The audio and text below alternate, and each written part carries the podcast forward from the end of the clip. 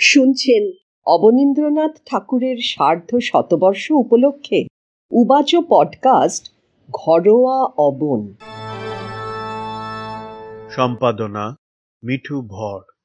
প্রকল্পনা সঞ্জয় ঘোষ দস্তিদার।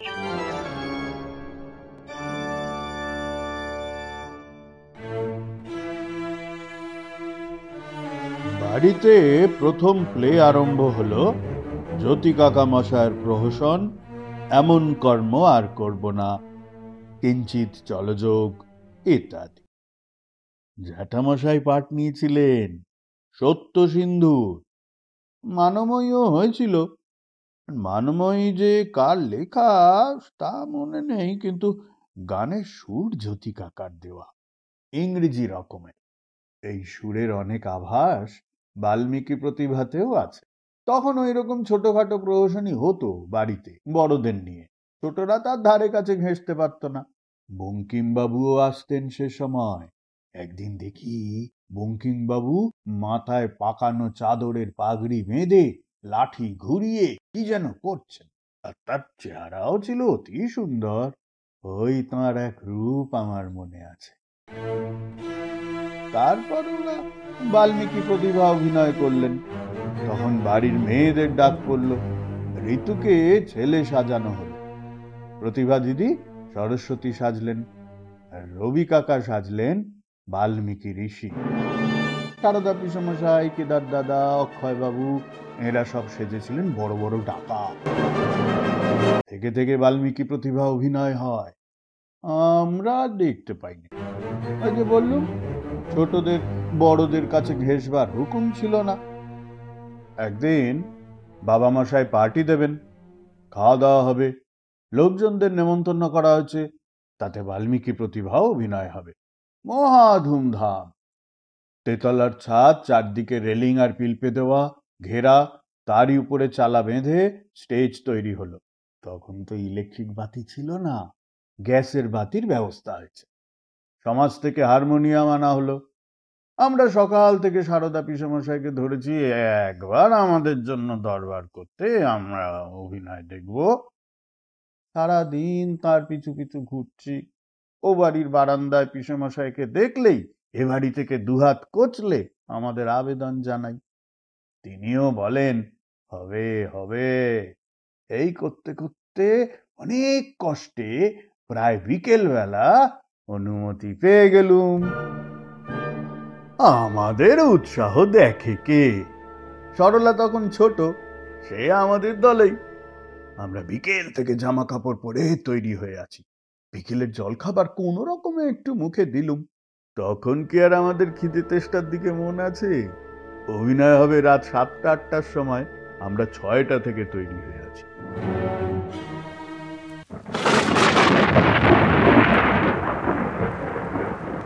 কবি তো হ ছয়টার পর থেকেই হঠাৎ ঝঞ্ঝাবাত। দারুণ ঝড় শুরু হলো, আর সঙ্গে সঙ্গে সে কি বৃষ্টি? মনে হলো যেন বাড়ি পড়ে যায় আর কি। গোল গোল বাল দড়ি কাঠ স্টেজ পড়ে যায়।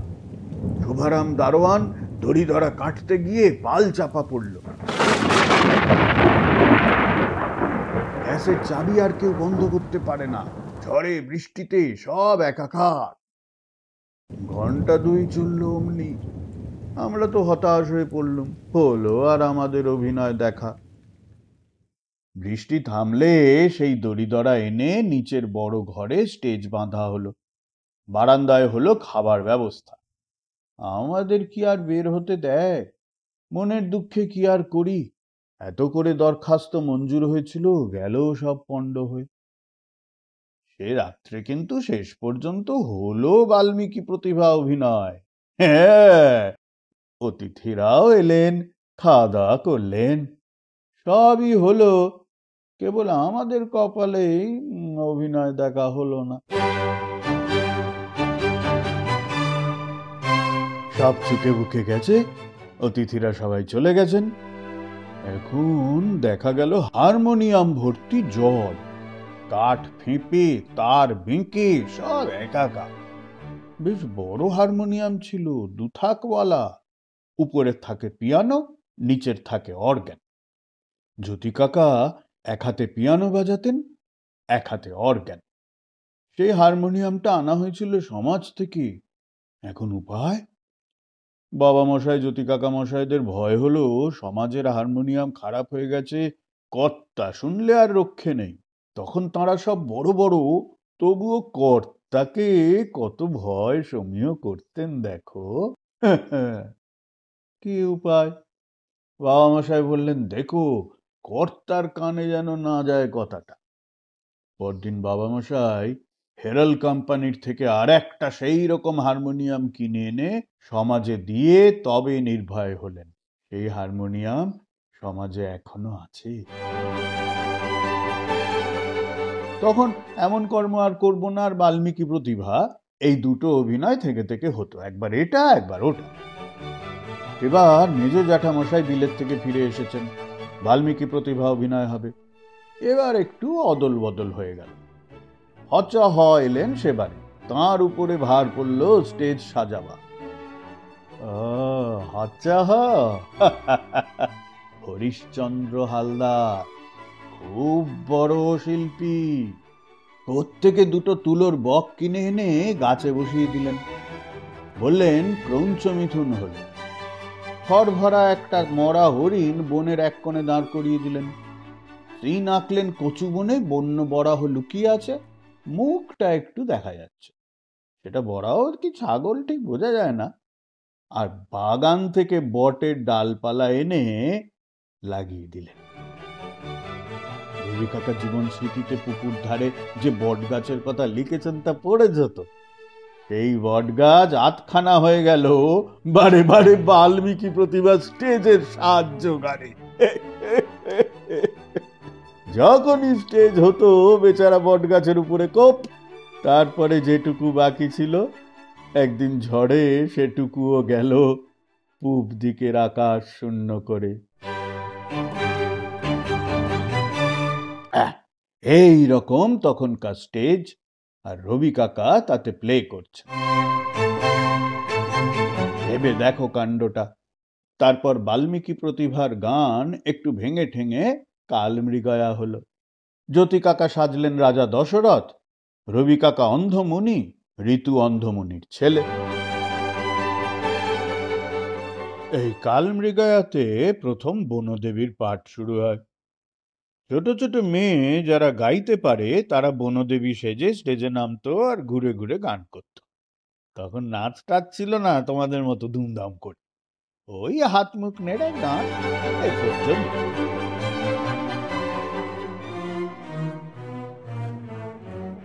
রবি কাকার বিয়ে আর হয় না।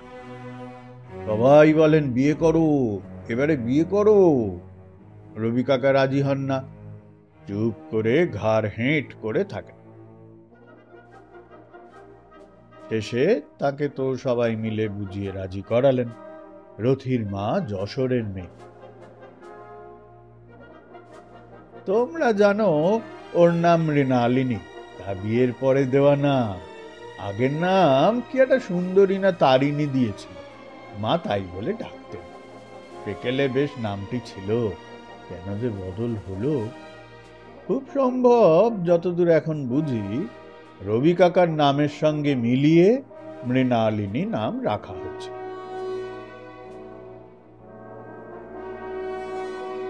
গায়ে হলুদ হয়ে গেল, আইবুড়ো ভাত হবে। তখনকার দিনে ও বাড়ির কোনো ছেলের গায়ে হলুদ হয়ে গেলেই এ বাড়িতে তাকে নেমন্তন্ন করে প্রথম আইবুড়ো ভাত খাওয়ানো হতো। তারপর এ বাড়ি ও বাড়ি চলতো কয়দিন ধরে আইবুড়ো ভাতের নেমন্তন্ন। মা গায়ে হলুদের পরে রবি কাকাকে আইবুড়ো ভাতের নেমন্তন্ন করল। মা খুব খুশি, একে যশোরের মেয়ে, তাই রথির মা মা সম্পর্কের আমার বোন।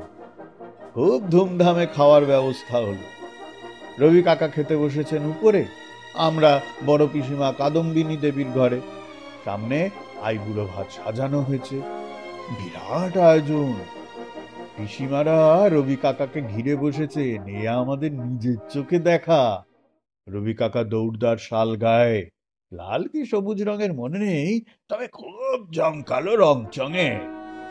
বুঝে দেখো, একে রবি কাকা, তাই ওই সাজ দেখাচ্ছে যেন দিল্লির বাদশাহ। তখনই ওর কবি বলে খ্যাতি। পিসিমারা জিজ্ঞেস করছেন, কিরে, বউকে দেখেছিস? পছন্দ হয়েছে? কেমন হবে বউ? এই সব। রবি কাকা ঘাড় হেঁট করে বসে একটু করে খাবার মুখে দিচ্ছেন।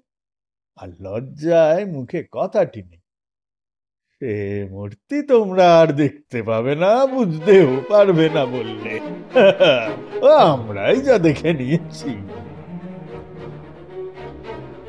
বিয়ে বোধহয় জোড়া সাঁকোতেই হলো, ঠিক মনে পড়ছে না। বাসি বিয়ের দিন খবর এলো হারদা পিসে মশাই মারা গেছে। ব্যাস, সব চুপচাপ, বিবাহের উৎসব ঠান্ডা, কেমন একটা ধাক্কা পেল। সেই সময় থেকেই রবি কাকার সাজসজ্জা একেবারে বদলে গেল। শুধু একখানা চাদর গায়ে দিতেন বাইরে যেতে হলে গেরুয়া রঙের একটা আলখাল্লা পরতেন মাছ মাংস ছেড়ে দিলেন, মাথায় লম্বা লম্বা চুল রাখলেন। এই চুল সেই সাজ আবার শেষে কত নকল করলে ছোকরা কবির দল। রবি কাকাকে প্রায়ই পরগনায় যেতে হতো। নতুন কাকিমাও মারা গেলেন। জ্যোতি কাকা মশাই ট্রেনোলজি শুরু করলেন। লোক ধরে ধরে মাথা দেখেন। আর ছবি আঁকেন কিছুকাল আমাদের নাটক, অভিনয় সব বন্ধ। এ যেন একটা অধ্যায় শেষ হয়ে গেল। ইতিমধ্যে আমরা বড় হয়েছি, স্কুল ছেড়েছি, বিয়েও হয়েছে। আমার আর সমরদার বিয়ের দিন রথি জন্মায়। তারপর তারপর এক ড্রামাটিক ক্লাব সৃষ্টি করা গেল। রবি কাকা খাস বৈঠকে ব্রাউনিং পড়ে আমাদের শোনান হেমভট্ট রামায়ণ পড়েন। সাহিত্যের বেশ একটা চর্চা হতো। নানা রকমের এ বই, সে বই পড়া হতো। একবার ড্রামাটিক ক্লাবে অলিকবাবু অভিনয় হয়। অলিকবাবু জ্যোতি কাকামশায়ের লেখা ফরাসি গল্প, মলেয়ারের একটা নাটক থেকে নেওয়া।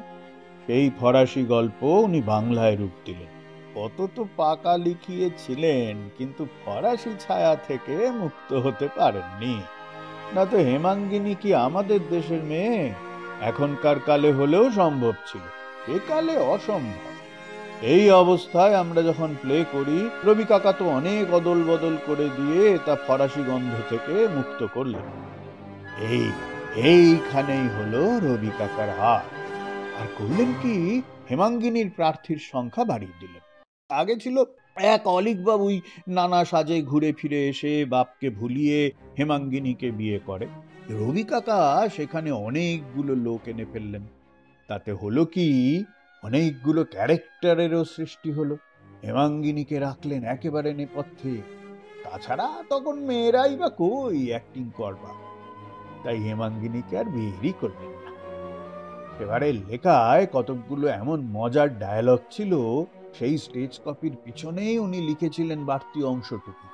ভারী অদ্ভুত অদ্ভুত ডায়ালগ সব। অলিক বাবু এক জায়গায় বলছেন, একেবারে তাহা তাহা লেগে যাবে। এই তাহা তাহা মানে কি তা তো জানি নে কিন্তু ভারী মজা লাগতো শুনতে। আরও কত সব এমনিতর কথা ছিল। শুনছেন রবীন্দ্রনাথ ঠাকুর অনুপ্রাণিত অবনীন্দ্রনাথ কথিত এবং রানীচন্দ্র লিখিত ঘরোয়া গ্রন্থ অবলম্বনে উবাচো পডকাস্ট ঘরোয়া অবন। ঘরোয়া অবন। সম্পাদনা মিঠু ভর। প্রকল্পনা সঞ্জয় ঘোষ দস্তিদার।